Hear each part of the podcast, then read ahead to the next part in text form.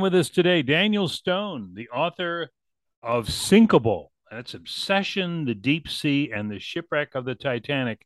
And we should mention that Daniel is a former staff writer of the National Geographic, former White House correspondent for Newsweek and the Daily Beast. And Daniel, first question for you. What, another book about the Titanic? Come on. a lot of people have said that, including uh, Walter Lord, who wrote the seminal account of the Titanic in the 1950s. And yet, there's always new details. I I particularly have have wondered why the Titanic in the first place. Why is this shipwreck the most famous of all shipwrecks? And it took me years, but I finally think I figured it out. And what, what why is it? Uh, it the, the rich the rich people were on it or what? No, you know, there were a lot of ships before the Titanic that were built big, biggest ships in the world. There were a lot of ships that ferried rich people and rich passengers. And there were dozens of ships that hit icebergs before the Titanic. But what's different about the Titanic is that uh, it's a weird quirk of math, of numbers. 1,500 people died, but 700 people lived.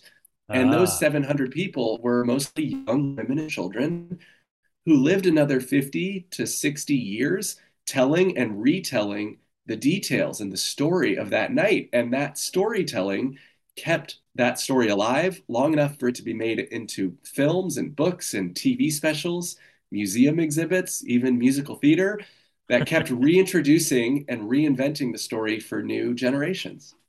And of course, the other thing, now you mentioned that, I'm thinking, and they all went right to New York.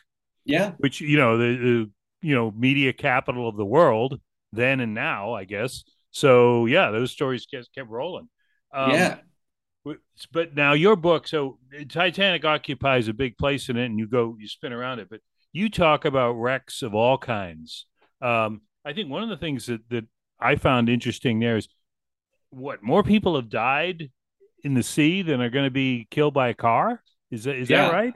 Oh That's yeah, amazing more people have died on boats than ever will in car accidents. I mean, amazing. You have to think that that this is how people traveled and goods traveled. It was the only way for thousands of years, uh, and most of those years were really dangerous years. I mean, mm-hmm. people would set off on boats that were kind of poorly made. They would sail over the horizon. They wouldn't really know where they're going. The sea would be really rough, and most often they'd wreck. Um, and that was really the case until you found big advances in shipwreck technology. that, that's that's another thing that, that your book covers. We're talking with Daniel Stone, author of Sinkable, um, and that's you can find, and they're being found all the time.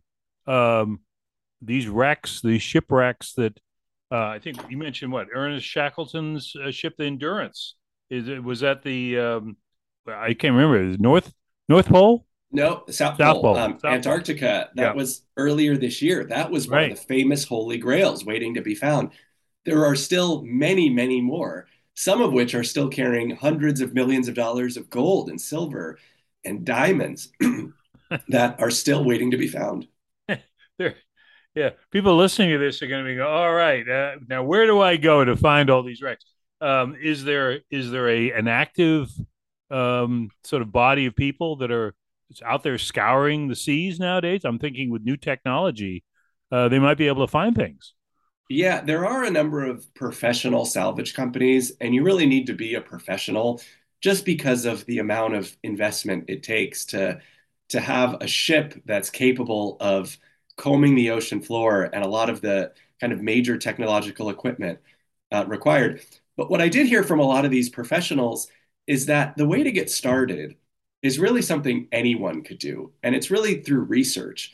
A lot of these professionals, before they go out searching, they spend months, sometimes years, combing the historical record. They look at archives of how a ship was built, uh, where it was sailed, how, you know, any eyewitness accounts of how it went down. They piece those together meticulously. And usually there's a clue, something that no one found before that leads them to a particular area or a particular, you know, outcrop of rocks. And that's when they take the boat out and start looking. But anyone could start from their house. And usually it's someone who has never heard about a wreck that finds the detail that opens up the search. Do we find out? And I just thought of this, Daniel. I don't know that I saw it anywhere in your book. Um, but these big uh, tank, uh, these big ships now that carry all the stuff from China and all all these uh, package ships or whatever they call them, um, do they ever go down? Do those ships ever go down? They do a lot more than you'd think. Um, according to a lot of the, the companies that insure those big container ships, as many of as two of those go down every month uh, somewhere really? in the world that we never hear about. More often, though, a lot of the containers fall off. Right, these are ships that are loaded with thousands of containers, very high up. It changes the balance and the ballast of the ship. And so sometimes, you know, these ships have thousands of containers and maybe a crew of like two dozen people. and so containers go off and fall into the ocean. Sometimes no one even notices until they get to their to their port. This is a growing and recurring problem, especially as ships get bigger and our appetite for global goods increases the capacity on a lot of these ships. That's fascinating. We're talking with Daniel Stone, author of Sinkable. So now you you mentioned we we started by by talking about the Titanic, the most well known and the and the oft repeated story of, of a wreck. What what comes to your mind is we're missing the boat. Uh, pardon the pun. Uh, missing the boat on some other famous wrecks that that we perhaps would make good movies or good stories or what which ones come to mind maybe you had in your book sure there are a couple one is called the ss waratah and it's often considered Australia's Titanic. Um, it launched in basically the same era. It was built to carry, you know, almost the same number of people, and it sank uh, around Cape Town, South Africa, in a historic kind of shipwreck graveyard um, just a couple years before the Titanic. Uh, both ships were considered unsinkable. A lot of researchers have made uh, trips to find it. It hasn't been found. It's one of these big culturally important wrecks not because it's carrying gold, but because uh, it, it matters a lot to a, a, group of people. You know, one of the most valuable wrecks is called the Flor de la Mar. Uh, that was a Portuguese ship sailing from Portugal's colonies in, in India and Malaysia back to Portugal, carrying as much as two billion with a B dollars in gold. And it, it sank around Sumatra today uh, in Indonesia and no one has found it. And a lot of people have looked, a lot of people have tried, and uh, it's it's somewhere around there, but but no one's found it yet. I'm wondering that that Australian uh, ship that went down. Is there an Australian movie we don't know about that they uh, made uh, for their Titanic? That no, that it's never been made. Although I will say the Titanic, the actual Titanic, the story has been you know so widely adored there's actually a man in uh, Australia named Clive Palmer who has tried to build a full scale sailable replica of the Titanic. Um, it hasn't quite gotten off the ground yet, so to speak, uh, but there is a full scale replica being built in China uh, at a resort in Western China that you can go and stay on and, and is the exact replica of the ship. People all over the world love this story, and, and it's really one of those timeless tales of kind of every human element cowardice bravery you know death survival uh, hubris um, and and and you know all of it together into this great story that really resonates across every country and culture and and you know that's i guess that's human nature or the nature of our you know i don't know our, our culture and that's when when something kind of absorbs all the light in the room that becomes it. And Titanic is it. I mean, you say shipwreck, you say Titanic. I'm sure that's the the word association game. People would say Titanic, you know, because that's all they ever hear. Yeah, it is the North Star of shipwrecks. I can I liken it to the effect that the Beatles had on rock and roll. Uh-huh. You know, the Titanic has had on on shipwreck lore and shipwreck finding. A lot of current ship regulations, certainly about lifeboats, but a lot of other safety and navigation regulations really were the result of the Titanic. So the Titanic is an economy to itself. It is perennially and daily one of the top Google search terms worldwide every day. Um, and I think will be as long as the details of this wreck continue to really resonate with young people who grow up into older people and reinvent the story for a new generation over and over again. You, you were talking with Daniel Stone, uh, the author of Sinkable, and and you mentioned um, you know, what you thought it was the reason or what you've come up with, why that's been so widespread. And I think another reason, I mean, you just go back to Cameron's movie. It opens with, you know, them going down to the ocean floor and, and seeing the scattered remains of the Titanic. You know, so you don't have that with every ship, you know, the where they found it and actually extricated things from it. Have they taken things out or have they been, you know, not allowed to do that? Oh, yeah. I mean, it's it's the Titanic itself will never be raised. I mean, there's not much to it. There's very little structure to yeah. it.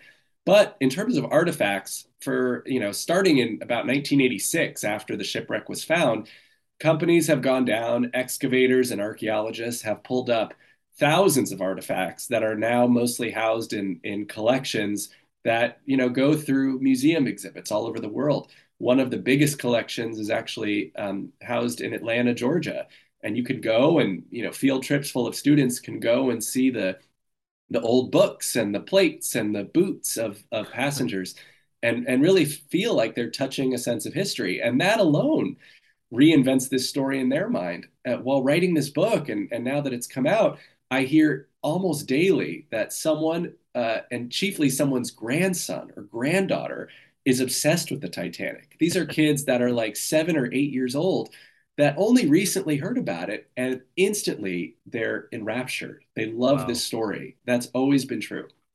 I, am thinking as you're talking, uh, we're talking with Daniel Stone um, about a, a, CD I once had. I no longer do. I don't know what happened to it, but it was a uh, a collection of, of music that was played. Uh, not obviously the original stuff, but you know the the selection. Some of the selections, or all of them, I don't know how many, the the band played, you know, while the ship went down, you know, they kept playing, and uh, you know, and it's like every aspect of this of this uh, voyage has been chronicled in one way or another. Yeah, it never gets old, and and I think that's uniquely why, even when you know how the story ends, and we all do, it's still a fascinating story. I also think that's why you might remember in 1997 when the movie came out. I was a teenager at the time, but all of my friends 100% of them, we all went to see the movie repeatedly in the yeah. theaters three, four, five, six times. It was like a three and a half hour movie, and you just could not get enough over and over. I think that's exactly why. Yeah. The, the, the amazing Titanic. Well, one last thing, Daniel, um, author of the, the, the book Sinkable, um, obsession is the obsession that is in your subtitle. Is that with the Titanic, as we've kind of related here? or is that uh, over sea wrecks in general? It, it's over wrecks in general, but the real main character of my book is a guy named Doug Woolley, who is still alive. He's in his 80s in England, and he devoted his life to finding and salvaging the Titanic. He's a very colorful character. He is almost an unbelievable persona who who really claimed in the 60s and 70s and 80s that he was going to do it. I met up with him. He still believes he can do it and he's really kind of a character profile in perseverance and tenacity, sometimes against all odds. He still believes it's possible. What what does he think he's going to do with it? Just to showcase it or take it around on a on a show? Yeah. Or he wants yeah. to raise it up and put it in a museum for oh. for young people to come visit. And uh, he still believes it's possible, and he believes he's the guy to do it. Daniel Stone, we thank you. And the book is once again sinkable. It's a fascinating study of of what's gone down and what's going down uh, again in our in our world in the water world that we live in. Daniel, thank you.